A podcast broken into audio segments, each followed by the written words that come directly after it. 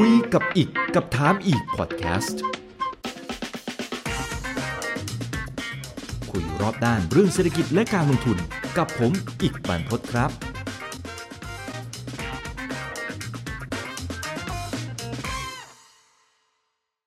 สวัสดีครับ สวัสดีทุกท่านนะครับ วันนี้มีเรื่องหนึ่งที่อยากจะมาแชร์ให้กับทุกท่านได้ทราบนะครับว่าตอนนี้เนี่ยทางด้านของเฮียเรดาริโอนะครับซึ่งก็ถือว่าเป็น hedge fund ที่บริหารจัดการกองทุน Bridgewater ซึ่งถือว่าใหญ่ที่สุดในโลกเนี่ยนะครับมูลค่าของกองทุนของเขา 5 ล้านล้านบาทเนี่ยนะครับเขามาพูดประเด็นที่น่าสนใจนะนะครับเขาบอกว่าเนี่ยตอนนี้ตลาดหุ้นทั่วทุกมุมโลกนะครับไม่ใช่ตลาดเสรีอีกต่อไปแล้ว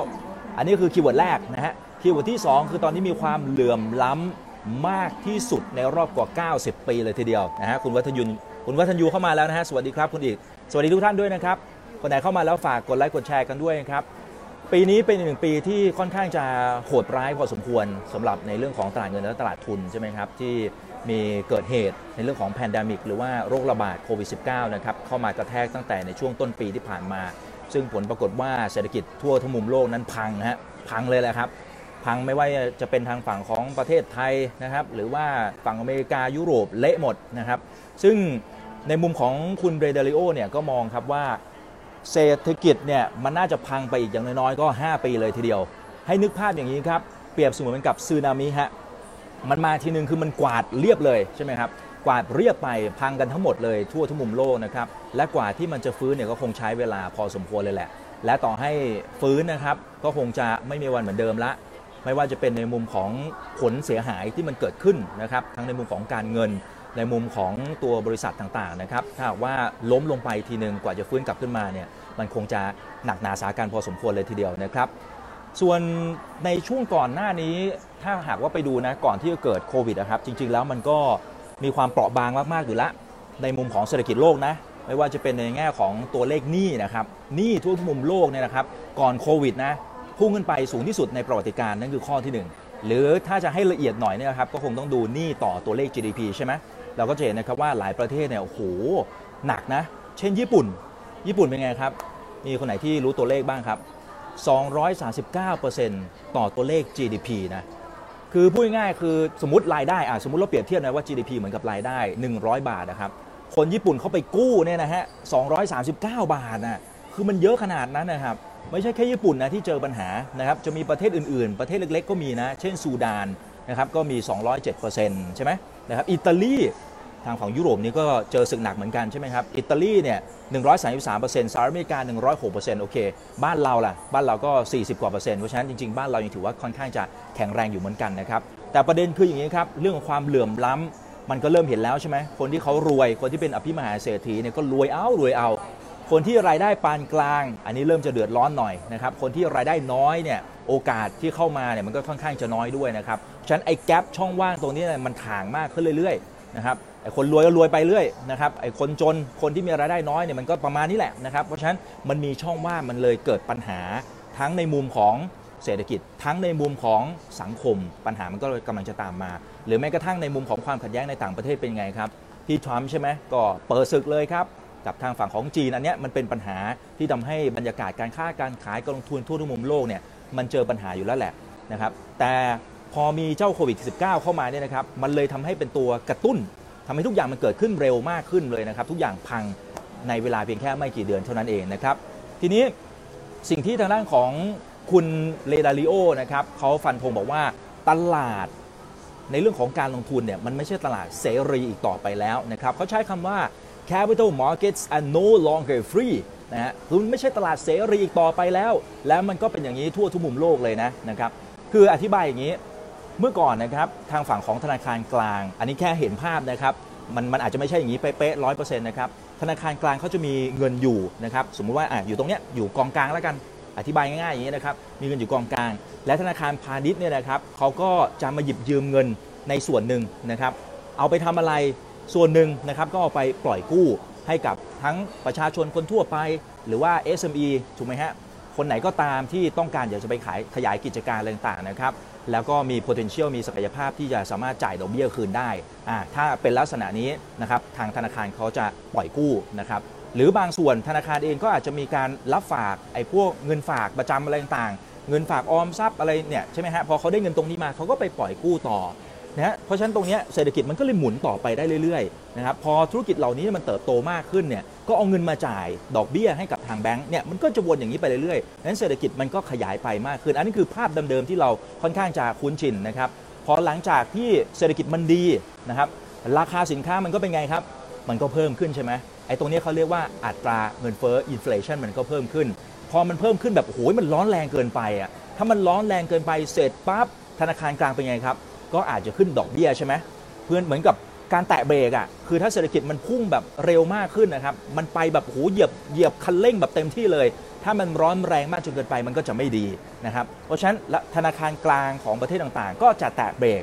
หนึ่งในกลไกที่เขาเอามาใช้เนี่ยก็คือการขึ้นอัตราดอกเบี้ยนะครับพอขึ้นอัตราดอกเบี้ย SME เป็นไงครับ ก็อาจจะไม่ค่อยอยากจะกู้เท่าไหร่ ธนาคารกลางก็มีความเข้มงวดในการที่ปล่อยกู้นะครับ เพราะฉะนั้นไอ้ตัวเม็ดเงินมันก็จะเริ่มชะลอแล้วแหละนะครับ เศรษฐกิจมันก็เริ่มชะลอความร้อนแรงลงมานะครับ เพราะฉะนั้นไอ้ตรงเนี้ยมันก็จะเป็นกลไกของเศรษฐกิจที่มันเข้ามา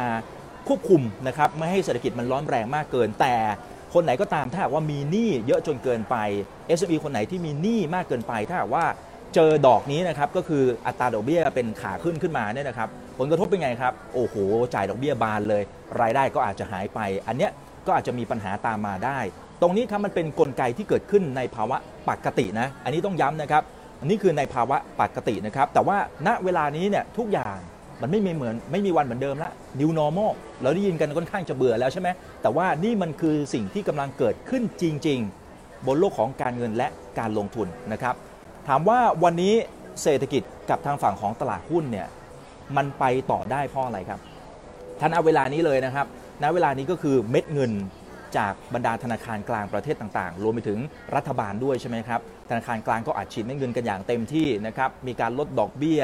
อัดฉีดแบบสุดๆเลยนะครับ ก็เป็นนโยบายการเงิน ส่วนรัฐบาลเนี่ยก็อัดฉีดเหมือนกัน เป็นนโยบายการคลังจัดหนักจัดเต็มกันอย่างเต็มที่เลยนะครับ ทีนี้ ไอตัวเม็ดเงินเหล่านี้เนี่ยมันเป็นแรงขับเคลื่อนครับ มันเป็น liquidity มันเป็นสภาพคล่อง คือเงินเนี่ยมันต้องหาที่ไปใช่ไหมนะครับพอมันปั๊มออกมาเยอะไง มันต้องหาที่ไป เอ๊ะมันจะไปลงที่ไหนล่ะ มันไปที่ไหนครับ ก็ไปพวกสินทรัพย์ต่างๆไงที่เขาคิดว่าเออมันน่าจะได้ผลตอบแทนที่สูง พอมันไหลไหลไหลไปนะครับ มันก็อาจจะเกิดภาวะฟองสบู่ก็เป็นได้นะครับ เพราะว่าสินทรัพย์ต่างๆ มันก็ขึ้นค่อนข้างจะเร็วพอสมควรเลยทีนี้ทีนี้นะครับเราก็ต้องมานั่งคิดเหมือนกันนะ การที่เฟดเขาจัดหนักจัดเต็ม หลักเป็นแบบหลายล้านล้านเหรียญอย่างที่ว่าเนี่ยนะครับมันช่วยทำให้ตลาดหุ้นเนี่ยมันพุ่งกระฉูดมาก ตลาดหุ้นในอเมริกา เช่น NASDAQ all time high ไปเลยนะครับถูกไหมฮะหรือตลาดในประเทศอื่นๆ หลังจากที่ได้รับผลกระทบจากโควิด -19 มันควรจะไม่ดีสินะครับแต่พอมันมีสภาพคล่องเหล่านี้มันก็ไปดันสิครับ มันก็ไปดันทำให้สินทรัพย์เสี่ยงต่างๆ นั้นก็พุ่งกระฉูดกันไปเลย หลายคนก็บอกว่าเฮ้ยตกรถอะหลายคนก็บอกว่าเฮ้ยมันไม่ไหวแล้วอะเศรษฐกิจมันน่าจะพังเศรษฐกิจมันจะจะแย่มากถูกไหมฮะ ภาพ real sector มันน่าจะแย่มาก แต่เหตุไฉนทำไมพวกสินทรัพย์เสี่ยงมันถึงไปต่อได้ ตรงนี้มันคือสิ่งที่เกิดขึ้นและเป็นสิ่งที่สามารถอธิบายได้นั่นเอง ทีนี้คำถามถัดมาครับ มันจะทำอย่างนี้ได้อีกนานสักแค่ไหน เออผมว่ามันเป็นขนาดที่ที่น่าคิดมากๆเลยนะครับ สิ่งที่เฮียเวเดลิโอเขาตอบนะครับเขาบอกว่า you are going to see central bank balance sheets explode ใช้คำว่า explode นะครับ คือมันจะระเบิดเลยนะฮะ มันจะระเบิดเลยนะครับ they have to because the choice is a sinking ship นะฮะคือสถานการณ์เศรษฐกิจในปัจจุบันที่ได้รับผลกระทบจากโควิด -19 มันเป็นยังไงครับ เปรียบเสมือนกับเรือเรือลำใหญ่ๆนะครับถ้าสมมุติว่าไม่ได้รับแรงสนับสนุนจากธนาคารกลาง รวมไปถึงรัฐบาลต่างๆ เรือลำนี้มันอาจจะจม อีกทางเลือกหนึ่งถ้าอัดฉีดมากจนเกินไปมันจะ explode นะฮะมันอาจจะแตกระเบิดเป็นสิ่งเสี่ยงก็เป็นได้เหมือนกัน แต่เรามีทางเลือกเหรอเราจะปล่อยให้เรือลำนี้เศรษฐกิจที่มันแบกคนทั้งโลก ให้มันเจ๊งกระบงไปเหรอผมว่าก็คงไม่ในมุมของธนาคารกลาง หรือว่ารัฐบาลต่างๆ ก็คงตอบว่าไม่ เพราะฉะนั้นก็เลยมีความจำเป็นจะต้องอัดฉีดฉีดเข้าไปฉีดยาเข้าไป ให้เรือลำนี้มันยังเดินหน้าต่อไปได้ ให้มันยังลอยละล่องอยู่ในมหาสมุทรต่อไปได้ นี่เห็นภาพหรือยังนะครับ ทีนี้ถามว่างบดุลตอนนี้เนี่ยนะครับของธนาคารกลางเนี่ยมันเยอะมากน้อยขนาดไหนอย่างไร ผมเล่าเห็นภาพอย่างนี้แล้วกันนะครับ เมื่อตอนวิกฤตปี 2008-2009 นะครับจำกันได้ก็คือเรื่องของวิกฤตสับพรามใช่ไหมนะครับ ตอนนั้นเนี่ยธนาคารกลางประเทศสหรัฐอเมริกาก็อัดฉีดเงินเหมือนกัน ตัวเลขณเวลานั้นเนี่ยนะครับตอนจุดเริ่มต้นเลยนะครับมันอยู่ที่ประมาณสัก 1 ล้านล้านเหรียญ หลังจากนั้นนะครับอัดฉีดไปเรื่อยอัดฉีดไปเรื่อยขึ้นมาจนก่อนโควิดอยู่ที่ประมาณ 4.5 ล้านล้านเหรียญ อันนี้เพิ่มขึ้นคร่าวๆนะครับก็ประมาณสัก3ถึง4ล้านล้านเหรียญ ภายในระยะเวลาผมว่ามีเป็น 10 ปีอะใช่ไหมทีเนี้ยไอ้รอบนี้เนี่ยรอบโควิด -19 ผลคืออะไรครับ ธนาคารกลางสหรัฐอเมริกาเขาใช้มาตรการที่บอกว่าเป็น unlimited QE อัดฉีดกันอย่างเต็มที่เลย ระยะเวลาตั้งแต่ต้นปีจนถึงตอนนี้กี่เดือนครับ ประมาณสัก 6 เดือนได้ไหม6 เดือนนะครับ แต่ว่าอัดฉีดเม็ดเงินตอนนี้ balance sheet งบดุลของเฟดเนี่ยนะฮะของธนาคารกลางสหรัฐอเมริกาเนี่ยครับอยู่ที่ 7.6 ล้านล้านบาท เพิ่มขึ้นปริมาณเนี่ยปริมาณเนี่ยพอๆกันเลยนะ แต่ว่าตอนที่ช่วงเกิดวิกฤต subprime เนี่ยใช้เวลาประมาณเกือบ 10 ปีสำหรับตัวเม็ดเงินที่อัดฉีดนะครับแต่ว่ารอบโควิด -19 เนี่ยปริมาณของเม็ดเงินเนี่ยเท่ากันเลยนะ แต่ใช้เวลาในการอัดฉีดแค่ 6 เดือนเท่านั้น นี่เห็นหรือยังครับว่าเฟดเนี่ยเขาทุ่มทุนสร้างอะไรขนาดไหนอย่างไร เพราะเขาเห็นไงว่าเฮ้ยไม่งั้นเรือลำนี้มันล่มมันจม มันจมแน่ๆ เพราะฉะนั้น ต้องทำให้เรือลำนี้มันไปเรื่อยๆ ก่อน ถึงแม้ว่า balance sheet หรือว่าตัวงบดุล มันอาจจะระเบิดก็ตามนะครับ ซึ่งเอาละมันก็จะมีผลไซ d ์เอฟเฟกอะไรตามมา แล้วเดี๋ยวว่ากันอีกทีนะครับ อันนี้ก็จะเป็นผลกระทบที่เราจะต้องมาคิดคำนึงถึงนะครับ แต่ถามว่ามีความจำเป็นไหมเฮ้ยจำเป็นสิ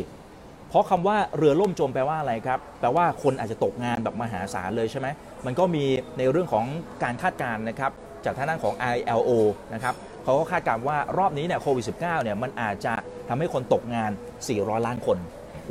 โคตรเยอะเลยอะ อันนี้คือทั่วทุกมุมโลกนะ ซึ่งบางส่วนอาจจะตกงานแบบถาวรก็ได้ บางส่วนอาจจะแค่ถูกพักงาน leave without pay คือได้ตังค์แต่ว่าอาจจะถูกพักงานแล้วก็จะไม่ได้ตังค์ในช่วงเวลานั้น แต่ว่าถ้าสมมติเศรษฐกิจอะไรมันดี เขาก็จะกลับมาจ้างงานอีกครั้งหนึ่งแต่ว่าณเวลาที่ถูกพักงานไปก็นับรวมนะนับรวมเหมือนกันเพราะว่ารายได้หายไปไงใช่ไหมครับเพราะฉะนั้นจำนวนนี้มัน 400 ล้านคนเยอะมากๆ ไม่ใช่แค่นี้ครับเราจะเห็นว่าทางด้านของบริษัทเอกชนห้างร้านต่างๆ เยอะนะนะครับที่ตอนนี้เนี่ยกำลังจะถูกดาวเกรดลงมา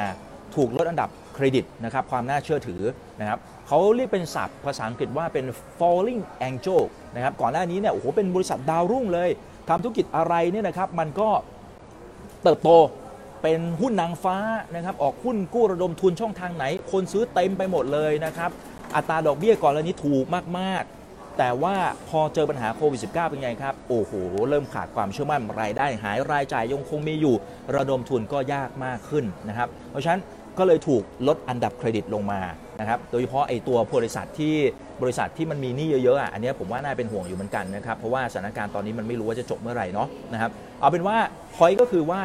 ตอนนี้เอกชนหลาย ๆ แห่งเนี่ยเริ่มจะถูกลดอันดับเครดิตลงมา หรือเมื่อกี้ก่อนที่ผมจะชวนทุกท่านมาคุยกันในคุยกับอีกเนี่ยนะครับ ก็เจอประเด็นที่ Fish Rating นะครับเขามีการลดอันดับเครดิต ตัวพันธบัตรนะครับของรัฐบาล 33 ประเทศนับตั้งแต่ต้นปีจนถึงปัจจุบันเลยนะครับ เพราะฉะนั้นระดับประเทศเองก็จะเริ่มมีปัญหา ระดับบริษัทเอกชนเองก็อาจจะมีปัญหาอยู่เหมือนกัน เพราะฉะนั้นตรงนี้แหละครับคือความจำเป็นของทางเฟดหรือว่าธนาคารกลางทั่วทุกมุมโลกนะครับที่ว่าจะต้องมีการอัดฉีดเข้ามานะครับในช่วงเวลาแบบนี้ให้มันเดินหน้าต่อไปได้นั่นเองนะครับซึ่งในช่วงประมาณสักสัปดาห์ที่ผ่านมาคุณโดนัลด์ทรัมป์นะครับก็ออกมาชื่นชมเฟดนะครับมาชื่นชมคุณ Jerome Powell นะบอกว่า good job good job you've done a good job นะฮะ เจ๋งมากเขาไม่เคยชมมาก่อนเลยก่อนหน้านี้จะเอาแต่ด่าด่าด่าใช่ไหมว่าโหยเฟดเนี่ย แย่มากเลยไม่ยอมช่วยนะครับ นู่นนี่นั่น เพราะฉะนั้นทางพี่ Jerome Powell ก็เลยจัดหนักจัดเต็มเลยนะครับ ลดอัตราดอกเบี้ยลงมานะครับแล้วก็อัดฉีดเม็ดเงินกันอย่างเต็มที่ซื้อสินทรัพย์แทบไปทุกอย่างเลยนะครับนั่นคือสิ่งที่กำลังเกิดขึ้นแล้วมันก็เป็นความบิดเบี้ยว มันเป็นความผิดเพี้ยนนะครับที่มันส่งผลกระทบต่อในแง่ของตลาดเงินและก็ตลาดทุนด้วยนะครับทีนี้สิ่งที่ เราจะต้องมาวิเคราะห์กันต่อก็คือว่าไอ้ตัวมาตรการเหล่านี้เนี่ยเฮ้ยมันจะได้ผลอีกสักกี่น้ำอะเออถ้าเราพูดกันภาษาแบบง่าย ๆ ของเรานะครับมันจะได้ผลอีกสักกี่น้ำนะนะครับเพราะว่าสิ่งที่เราเห็นคือเฟดเขาก็ลดดอกเบี้ยมาเยอะแล้วอะใช่ไหมนะครับอัดฉีดเม็ดเงินไปก็ต้องเยอะแล้วอะถูกไหม นะครับถ้าเศรษฐกิจมันยังไม่ฟื้นอีกเนี่ยอันเนี้ยจะงานเข้านะไอตอนนี้เนี่ยยังไม่เห็นผลหรอกแต่ว่าเดี๋ยวไตรมาสที่ 2 ไตรมาสที่ 3 ก็จะว่ากันอีกทีนะ ว่าไอตรงนี้ส่งหนี้เสียต่างๆ เราเอาอยู่กันไหมนะครับ ไม่ใช่เฉพาะอเมริกานะครับอันนี้คือพูดถึงในบ้านเราด้วยก็จะเป็นภาพลักษณะเดียวกันนะครับ ทีนี้พอ side effect หนึ่งนะครับที่เราเห็นจากกรณีที่ธนาคารกลางต่างๆเนี่ยเขาอัดฉีดเงินอย่างเต็มที่มาเพื่อเป็นการพยุงเศรษฐกิจ สิ่งที่เกิดขึ้นคืออะไรครับ พวกสินทรัพย์หุ้นนะครับ หรือแม้กระทั่งทองคำใช่ไหมโอ้นี่พุ่งขึ้นมาทะลุ 1,800 เหรียญในบางช่วง ถึงแม้ว่าบางช่วงก็อาจจะถูกตบตกลงมาบ้าง แต่เอาเป็นว่านะครับสินทรัพย์ต่างๆ นั้นก็เพิ่มสูงขึ้นนะครับขึ้นแบบเป็นว่าเล่นเลยนะครับ ทีนี้สิ่งที่มันสิ่งที่มันกำลังจะเกิดขึ้นตามมา มันคือเรื่องของความเหลื่อมล้ำเพราะอย่าลืมนะครับว่าคนที่สามารถลงทุนในตลาดหุ้น สามารถที่จะซื้อสินทรัพย์เสี่ยงอะไรเหล่านี้ได้ มันต้องเป็นคนที่ คืออาจจะยังไม่ได้รวยมากอะ่ะแต่ว่าก็คงต้องมีเงินระดับหนึ่งอะ่ะใช่ไหมคือไม่ใช่หาเช้ากินข้ามคือคนที่หาเช้ากินข้ามบางส่วนอาจจะลงทุนนะ แต่เราพูดถึงคนจำนวนเยอะนะครับ เราพูดถึงคนส่วนใหญ่แล้วกันนะนะครับ คนที่ลงทุนในตลาดหุ้นที่มีความรู้ในการที่ไปลงทุนในสินทรัพย์ไอ้พวกสินทรัพย์เสี่ยงๆเหล่านี้เนี่ยส่วนใหญ่เนี่ยนะครับต้องคนต้องเป็นคนที่ที่มีตังค์อะเอาสมมติเราพูดกันอย่างนี้แล้วกันนะต้องเป็นคนที่มีตังค์อะนะฮะแล้ว ผลที่เกิดขึ้นการที่ธนาคารกลางต่างๆ อัดฉีดเงินเข้ามาเนี่ยนะครับเงินมันก็ไหลไปพวกสินทรัพย์เสี่ยงพวกนี้แหละนะครับก็เลยทำให้หุ้นทำให้ทองคำทำให้พันธบัตรอะไรต่างๆมันก็ให้ผลตอบแทนที่ดีนะครับเพราะฉะนั้นโดยภาพรวมถ้าเป็นคนในเมืองเนี่ยหรือคนที่ยังมีงานทำเนี่ยยังไม่รู้สึกนะยังไม่รู้สึกถึงผลกระทบถูกไหมครับ เพราะว่าพอร์ตในการลงทุนไอ้ที่เราเคยขาดทุนเนี่ยมันอาจจะขาดทุนน้อยลงหน่อยไอ้ที่เรากำไรอาจจะกำไรเพิ่มมากขึ้นแบบงง หลายคนอาจจะแบบงงๆก็ได้นะครับว่าเฮ้ยมันขึ้นมาได้ยังไง เศรษฐกิจมันดูจะย่ำแย่นี่ในขณะที่สมมตินะสมมติลองไปถามดูดิลองไปถามพ่อค้าแม่ค้าที่เขาขายร้านอาหารอะไรต่างๆ ขายข้าวแกง ขายข้างทางอะ่ะลองไปถามเขาซิว่าเฮ้ยคุณคิดว่าเศรษฐกิจตอนนี้เป็นยังไงเนี่ยคำตอบคืออะไรครับ ผมว่าคำตอบคือมันมันแย่มากนะถูกไหมฮะตรงเนี้ยมันทำให้เกิดความเหลื่อมล้ำ เพราะว่าคนที่เขาหาเช้ากินข้ามเนี่ยรายได้มันหายไปเรื่อยๆนะแต่รายจ่ายเขายังต้องเลี้ยงดูคนในครอบครัวเขายังมีหนี้ที่ต้องจ่ายแถมบางคนอาจจะเป็นหนี้นอกระบบอีกใช่ไหมครับเพราะฉะนั้นตรงนี้มันเป็นงูกินหางสำหรับคนที่มีรายได้น้อยนะครับแต่คนที่มีรายได้พอสมควรแล้วรู้จักช่องทางในการลงทุนเนี่ยพอสินทรัพย์ต่างๆ มันเพิ่มสูงขึ้น กลุ่มคนเหล่านี้เนี่ยมันก็จะรวยมากขึ้นเรื่อยๆ นี่เราไม่นับถึงพวกอภิมหาเศรษฐีอะไรต่างๆ ใช่ไหมครับ ที่เขามีบริษัทต่างๆ ที่อยู่ในตลาดหุ้นอยู่แล้ว ที่เป็นเจ้าของแล้วเอาเข้ามาจดทะเบียน อยู่ในตลาดหลักทรัพย์แห่งประเทศไทยนะครับหรือว่าทั่วทุกมุมโลกเศรษฐีเขาก็รวยขึ้นเรื่อยๆรวยขึ้นเรื่อยๆนะครับคนที่เขาหาเช้ากินข้ามก็มีแต่คือไม่อยากจะใช้คำว่าจนลงอะแต่เราต้องมองถึงสภาพความเป็นจริงใช่ไหมไอตัวช่องว่างตรงนี้แหละ มันจะโอ้โหห่างห่างห่างห่างห่างไปเรื่อยๆ จนถึงจุดที่น่าตกใจมากๆ ยกตัวอย่างอย่างนี้ ในช่วงประมาณต้นปีที่ผ่านมานะครับจนถึงปัจจุบันนะอภิมหาเศรษฐีอย่างเช่นคุณเจฟเบโซส ซึ่งก็เป็นอภิมหาเศรษฐีอันดับที่หนึ่งของโลก ในขณะที่ทุกคนทั่วทุกมุมโลกเนี่ยบ่นอุบเลยนะครับว่าเฮ้ยเศรษฐกิจมันแย่เราไม่มีตังค์แล้วอะนะฮะโอ้โหเราจะเอาเงินที่ไหนมาจ่ายให้กับเจ้าหนี้อะไรต่างๆถูกไหมฮะเราจะเป็นหนี้เสียหรือเปล่าเราบ่นกันนะครับ แต่เฮียเจฟเบโซสเนี่ยเขามีความมั่งคั่งเดี๋ยวผมดูตัวเลขหน่อยนะนะครับรวยขึ้น 57,000 ล้านเหรียญเฮ้ย57,000 ล้านเหรียญนะพูดเป็นเล่นไปนะครับคูณเป็นเงินบาทนี่เท่าไหร่อะนี่ประมาณ 2 ล้านล้านบาทได้ไหมคือตั้งแต่ต้นปีนะเฮียเจฟเบโซสเจ้าของอเมซอนน่ะรวยขึ้นประมาณ 2 ล้านล้านบาทนะครับ ตอนนี้เนี่ยเขามีตังค์นะครับอยู่ที่ประมาณ 5 ล้านล้านบาทอะคนเดียวนะ นี่คือเบอร์หนึ่งของโลกแล้วรวยขึ้น โหนี่ถ้าเทียบกับ Market Cap ของปตทเป็นไงครับ Market Cap ปตทประมาณ 1 ล้านล้านบาท เฮียเจเบโซสคนเดียวรวยกว่าปตท 5 เท่าอะ เฮ้ย แล้วรวยขึ้นน่ะ เกินเท่าตัว นี่มันแบบอะไรกันเนี่ยนะครับ สุดยอดมาก ๆ เลยบิลเกตส์อะบิลเกตส์โอเคเอาละบิลเกตส์เขาก็เขาก็มีการลงทุนนะครับใน Microsoft อะไรอย่างงี้ใช่ไหมครับ แล้วก็ถึงแม้ว่าเขาอาจจะไม่ได้ active แล้วก็เป็นผู้ถือหุ้นให้คำปรึกษาอะไรก็แล้วแต่ แต่หุ้นของเขาเพิ่มขึ้นไง เพราะเขาได้ประโยชน์จากในแง่ของโควิด คนก็มาใช้บริการอะไรของเขามากขึ้นใช่ไหมครับ cloud เองก็ดีนะครับ หรือแม้กระทั่งพวก Windows Windows อะไรต่างๆทำงานที่บ้าน Microsoft Team เราใช้บริการของเขา เพราะฉะนั้นในเรื่องของราคาหุ้นก็เพิ่มสูงขึ้นเช่นเดียวกันเฮียบิลเกตส์เนี่ยนะครับมีความมั่งคั่งเพิ่มขึ้นโอ้โห 973 ล้านเหรียญนะนี่ 6 เดือนเนี่ยรวยขึ้นเกือบ 30,000 ล้านบาทอะนะครับแล้วตอนนี้มีความมั่งคั่งอยู่ประมาณ 3 ล้านล้านบาทเห็นไหมฮะ คนรวยรวยมากขึ้น แต่อันนี้เราไม่ว่ากันนะ เพราะมันเป็นเรื่องของกลไกตลาดทุนไง และเม็ดเงินของเฟดมันอัดฉีดเข้ามาจริง ๆ แล้วนักลงทุนก็ต้องมองหาว่าเฮ้ยตรงไหนที่มันจะให้ผลตอบแทนที่ดีถูกไหมฮะถ้ามาทางฝั่งของหุ้นอ้าวหุ้นตัวไหนที่ได้ประโยชน์อ๋อเฮ้ยอเมซอนมันขายมันขายของได้เยอะนี่ว่า มันขายของออนไลน์ได้เยอะนี่ว่าเฮ้ย cloud ของอเมซอนเออเฮ้ยมันดีนี่ว่านะครับ ธุรกิจอย่างเช่น Zoom Zoom เราคุยกันทาง conference ใช่ไหมครับ เราประชุมทาง conference ยอดมันก็เพิ่มสูงขึ้น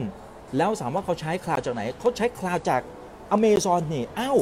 สุดท้ายอเมซอนก็รวยมากขึ้นเรื่อยๆ อันนี้แหละครับ ที่ทำให้เกิดช่องว่างทางสังคมมันสังมันสำคัญยังไง ช่องว่างตรงนี้มันสำคัญมากๆนะครับ เพราะอะไรครับ เพราะมันจะทำให้บรรดานักการเมืองเราไม่ได้พูดถึงบ้านเรานะ เราพูดถึงทั่วทุกมุมโลกนะครับ เวลาที่เขาจะหาเสียงเลือกตั้งเป็นไงครับ เอาละมาตรการประชานิยมต่างๆนะเพราะว่าคนที่มีรายได้น้อยเป็นไงครับเขาต้องอยากได้การแก้ไขปัญหาพวกปากท้องอะใช่ไหมนะครับถ้ามีใครหยิบยื่นอะไรมาให้นะครับถ้าใครมีมาตรการอะไรที่มาช่วยเรื่องของปัญหาปากท้องของเขานะครับเขาก็อาจจะเลือกก็ได้นะ ถึงแม้ว่าจะมีนโยบายอื่น ๆ อะไรก็ตามที่อาจจะดูไม่ชอบมาพากล แต่ในเมื่อมุมหนึงเนี่ยเขา มีปัญหาเรื่องของปากท้องจริงๆอะใช่ไหมคนคนที่รายได้น้อยนะครับยิ่งจนลงเรื่อยๆนะครับก็ในเมื่อถ้ามีคนมีหยิบยื่นอะไรเข้ามาให้กับเราเราก็อาจจะเอาอะถูกไหมครับอ่าอันนี้แค่พูดถึงในภาพรวมๆนะมันก็เป็นลักษณะนี้นะครับในขณะเดียวกันเป็นอย่างไรนะครับ ทางด้านของอีกด้านหนึ่งเนี่ยพรรคการเมืองเขาก็สู้กันละสู้กันละนะครับ แล้วผลตามมาคือความแตกแยกทางความคิด มันก็จะตามมาว่าเฮ้ยไอเนี้ยอยู่ฝั่งนี้ไอเนี้ยอยู่อีกฝั่งหนึ่ง คนในครอบครัวก็ยังทะเลาะกันเองเลย มันเลยเป็นคำที่บอกว่าเวลาที่เราคุยกันกับใครก็แล้วแต่เนี่ยอย่าไปคุยเรื่องของพวกศาสนา อย่าไปคุยเรื่องของการเมืองใช่ไหมครับอันนี้มันมันก็เป็นส่วนหนึ่งของที่มาเหมือนกันนะครับเรื่องของความเหลื่อมล้ำมันก็มีผลนะฮะในขณะเดียวกันมันก็จะตามมาเป็นเรื่องของปัญหาสังคมนะครับเวลาที่เราไปไหนมาไหนก็อาจจะไม่ปลอดภัยหรือเปล่านะครับมันก็มีความเป็นไปได้ถูกไหมมันเป็นมันเป็นภาพใหญ่ๆที่ทำให้เกิดการเปลี่ยนแปลงในเชิงโครงสร้างที่ เป็นผลต่อเนื่องมาจากมาตรการเหล่านี้แหละครับในเชิงทางอ้อมเลยนะครับ เพราะฉะนั้นเราคงต้องมาวิเคราะห์แล้วคงต้องมาทำความเข้าใจว่าตรงนี้มันคือสิ่งที่อันตรายมากๆที่กำลังจะตามมา และนั่นคือสิ่งที่คุณเรดาริโอนะครับบอกว่าความเหลื่อมล้ำบนโลกใบนี้นั้น มันมากที่สุดช่องว่างมันมากที่สุดในรอบกว่า 90 ปีเลยทีเดียวนะครับ 90 ปีที่แล้วเนี่ยมันนำไปสู่เรื่องของปัญหาสงครามโลกครั้งที่2นะ นะฮะรอบนี้ก็บอกว่าคงจะไม่ถึงขนาดนั้นนะนะครับถ้าไปถึงตรงนั้นเนี่ยผมว่ามันก็คงจะไม่ไหวแล้วใช่ไหมครับยังไงมันมันคงไม่ถึงอะเพราะว่าเราเราถ้าสมมติมันมีการทะเลาะเบาะแว้งอะไรขนาดนั้นเนี่ยนะครับสุดท้ายเราคงต้องคุยกันให้รู้เรื่องนะครับก็หวังว่าจะไม่ถึงตรงจุดนั้น แต่ว่าเอาละเรื่องของประวัติศาสตร์เราต้องเข้าไปศึกษากันด้วยว่า ความเหลื่อมล้ำมันเกิดขึ้น ปัญหาสังคมตามมา ปัญหาความแตกแยกทางความคิดตามมานะครับแล้วอาจจะนำไปสู่ความขัดแย้งอะไรบางอย่าง ครั้งใหญ่ ถ้ารอบที่แล้วมันคือสงครามรอบนี้มันจะเป็นอะไรไม่รู้นะครับ ก็หวังว่าจะไม่ใช่สงครามนะฮะทีนี้อีกประเด็นหนึ่งนะครับที่ควรจะต้องชวนคิดวิเคราะห์กันอย่างยาวๆเลย แล้วคงจะมาคุยแค่วันนี้คงไม่จบ คือเรื่องของอำนาจความท้าทายของประเทศมหาอำนาจ อย่างตอนนี้เนี่ยนะครับเบอร์หนึ่งคืออเมริกาใช่ไหมครับเบอร์ 2 คือทางฝั่งของพี่จีน มันกำลังเกิดการเปลี่ยนแปลงในเชิงโครงสร้าง ก็คือเบอร์ 2กำลังขยบขึ้นมา และกำลังจะแซงหน้าเบอร์ 1 และทุกครั้งจากประวัติศาสตร์ 500 ปีที่ผ่านมา อันนี้เป็นข้อมูลที่คุณเรเดโอเนี่ยนะครับก็ไปทำบทวิจัยอะไรมายาวนานกว่า 500 ปีย้อนหลังเนี่ยนะครับมันมีความขัดแย้งระดับโลกกว่า 16 ครั้งนะหลายครั้งก็จบด้วยเรื่องของการทำสงครามกัน หลายครั้งก็อาจจะนำไปสู่การเปลี่ยนแปลงนะครับในเชิงโครงสร้าง เอาให้เข้าใจง่าย เวลาที่เบอร์หนึ่งเขาอยู่ในตำแหน่งมานานเขาเป็นไงครับเขาแฮปปี้ถูกไหมเขาสามารถควบคุมทั้งเรื่องของการเมือง ควบคุมในเรื่องของความสัมพันธ์ระหว่างประเทศ ควบคุมเรื่องของเศรษฐกิจของทุกมุมโลกได้ และในเมื่ออีเบอร์2เนี่ยอีตาเบอร์2เนี่ยกำลังจะแซงหน้า มันกำลังมาแย่งผลประโยชน์อะไรบางอย่างอยู่เบอร์หนึ่งยอมไหมร้อยทั้งร้อยเบอร์หนึ่งไม่ยอมหรอกก็ต้องหาทุกวิถีทางนะครับในเรื่องของการกดไม่ให้เบอร์ 2 ขึ้นมาได้ และนี่จะเป็นความขัดแย้ง ที่มันกำลังจะสร้างความปั่นป่วนให้กับทั่วทุกมุมโลก เพราะเบอร์หนึ่งไม่ยอมเขาต้องทำยังไงครับ เขาต้องสร้างความขัดแย้ง trade war สงครามการค้า มันต้องสร้างความขัดแย้ง tech war technology war นะครับเรื่องของบริษัทเทคโนโลยีของเบอร์ 2 ถ้ามันกำลังจะขึ้นมาใช่ไหมเฮ้ยเราต้องเตะตัดขามันเว้ยเราไม่ให้มันขึ้นมาเว้ยเฮ้ยเราต้องขึ้นแบ็กลิสต์มันเว้ยเราต้องขึ้นบัญชีดำเว้ยไม่ให้มันขึ้นมานะครับถ้ามี trade war แล้วมี tech war แล้วมันจะมีอะไรอีก มันก็จะมีสงครามอื่น ๆ ตามมาอีกเยอะแยะมากมาย อันนี้คือสิ่งที่มันไม่ไม่อยากจะเห็นไม่อยากให้จะเกิดขึ้นเลย แต่ถามว่าโอกาสในเรื่องของการลงทุนกับความผันผวนกับความปั่นป่วนที่มันกำลังจะเกิดขึ้น ที่เรากำลังเห็นอยู่ในภาพใหญ่ ๆ ที่ผมเล่าไปเมื่อสักครู่นี้นยนะครับ ถามว่าเฮียเรเดโลเขาชอบแบบไหนนะครับเขาบอกงี้นะเขาบอกว่าอย่างแรกเลยนะทำความเข้าใจก่อนแคชเงินสดเนี่ยอันนี้ไม่เอา เคยพูดอยู่ครั้งหนึ่งในงาน World Economic Forum นะครับบอกว่า cash is trash นะครับเงินสดเป็นเพียงแค่ขยะเลยนะครับทำไมถึงเป็นอย่างนั้น ผมก็มาลองนั่งคิดดูนะว่าเออทำไมเขาถึงคิดอย่างนั้นนะครับเหตุผลหลักๆนะเพราะว่าตัวเงินสดเนี่ยมันให้เปรียบเสมือนกับเหมือนกับเป็น negative interest นะครับเนื่องจากว่าในทุกวันนี้เนี่ยการใช้จ่ายต่างๆ สินค้ามันเป็นไงครับ สินค้ามันแพงมากขึ้นเรื่อยๆใช่ไหม ถึงแม้ว่าจะเกิดวิกฤตหรือไม่อะไรก็ตามเนี่ยสินค้ามันแพงมากขึ้นเรื่อยๆ ไอ้ข้าวที่เราเคยกินเช้าจานละแบบ 20 บาท ปัจจุบันผมว่า 50 ยังกินไม่อิ่มเลยอาจจะต้องกิน 2 จานนะครับเมื่อก่อนก๋วยเตี๋ยวไม่รู้ใครทันหรือเปล่านะครับบางคนอาจจะทัน 25 สตางค์ก็ได้นะนะใช่ไหมฮะตอนนี้เป็นไงครับ50 บาทนะครับร้อยบาทก็มีโอ้มันแพงเสียเหลือเกิน มันก็เพิ่มมากขึ้นเรื่อยๆ อันนี้เรียกว่าอัตราเงินเฟ้อนะครับ และนั่นก็คือเหตุผลที่ใช้คำว่าเป็น negative interest นะครับ คือถ้าเราเก็บเงินสดเอาไว้ที่บ้านฝังตุ่มเอาไว้อะครับ มูลค่ามันจะลดลงไปเรื่อยๆ เพราะฉะนั้นในมุมของการลงทุนมันต้องหาโอกาสในการลงทุนในเชิงเปรียบเทียบว่า เออ แล้วตัวไหนหลักที่มันจะให้โอกาสในการผลตอบแทนที่ดีในระยะยาวๆ นะครับ มันก็ตกมาที่เรื่องพวกนี้แหละครับ หุ้น บอลนะครับ ทองคำเออหลังๆ เนี่ย คุณเรเดโอเนี่ยจะค่อนข้างจะชื่นชอบทองคำเป็นพิเศษเลยนะครับ เพราะว่าอาจจะมองในเรื่องของการป้องกันความเสี่ยง แต่จริงเขาบอกว่าเขาชอบมาตั้งแต่ปีที่แล้วแล้วแหละนะครับ ซึ่งพอร์ตที่เขาเข้าไปลงทุนในทองคำของเขาเนี่ยนะครับก็ค่อนข้างจะให้ผลตอบแทนที่ดีเลยแหละนะครับ แต่เฮียเรย์ดาลิโอเองก็เจอผลกระทบอยู่เหมือนกันนะครับได้รับผลกระทบจากทางฝั่งของตลาดหุ้นนะครับเพราะฉะนั้นตั้งแต่ต้นปีไม่ใช่ว่าเขาไม่โดนนะเขาโดนเหมือนกันนะ เขาของเขาติดลบประมาณสัก 15-20%นะครับเขาก็ยอมรับผิดอยู่เหมือนกันว่าเออมันเป็นเหตุการณ์ที่มันไม่คาดฝันจริงๆนะครับแต่ว่าเชื่อนะครับว่าในระยะกลางระยะยาวยังไงเสียนะครับทองค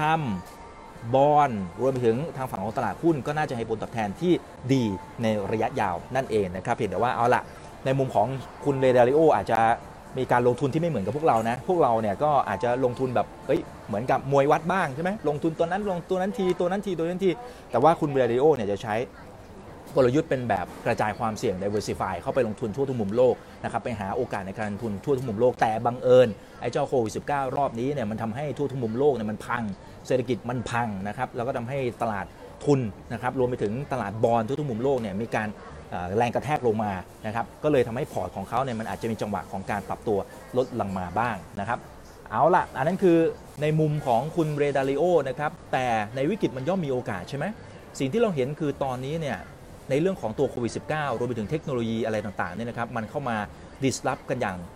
เต็มที่นะครับในทุก sector ในทุกกลุ่มอุตสาหกรรมเลยทีเดียวนะครับเพราะฉะนั้น สิ่งที่เราจะต้องเฝ้าระวังกันต่อก็คือว่าเฮ้ยไอพวกเทคโนโลยีเหล่านี้นะครับหรือว่าโควิดเนี่ยนะครับที่มันเข้ามากระทบเนี่ยมันจะมา disrupt ทำให้ธุรกิจที่เราทำอยู่ หรือว่าคนไหนก็ตามที่เป็นพนักงานเงินเดือนเนี่ยอย่าเพิ่งชะล่าใจนะนะครับธุรกิจที่เราทำอยู่เนี่ยมันอาจจะยังดีในช่วงที่ผ่านมา แต่เจอรอบนี้เนี่ยนะครับมันอาจจะพังทลายลงมาก็เป็นได้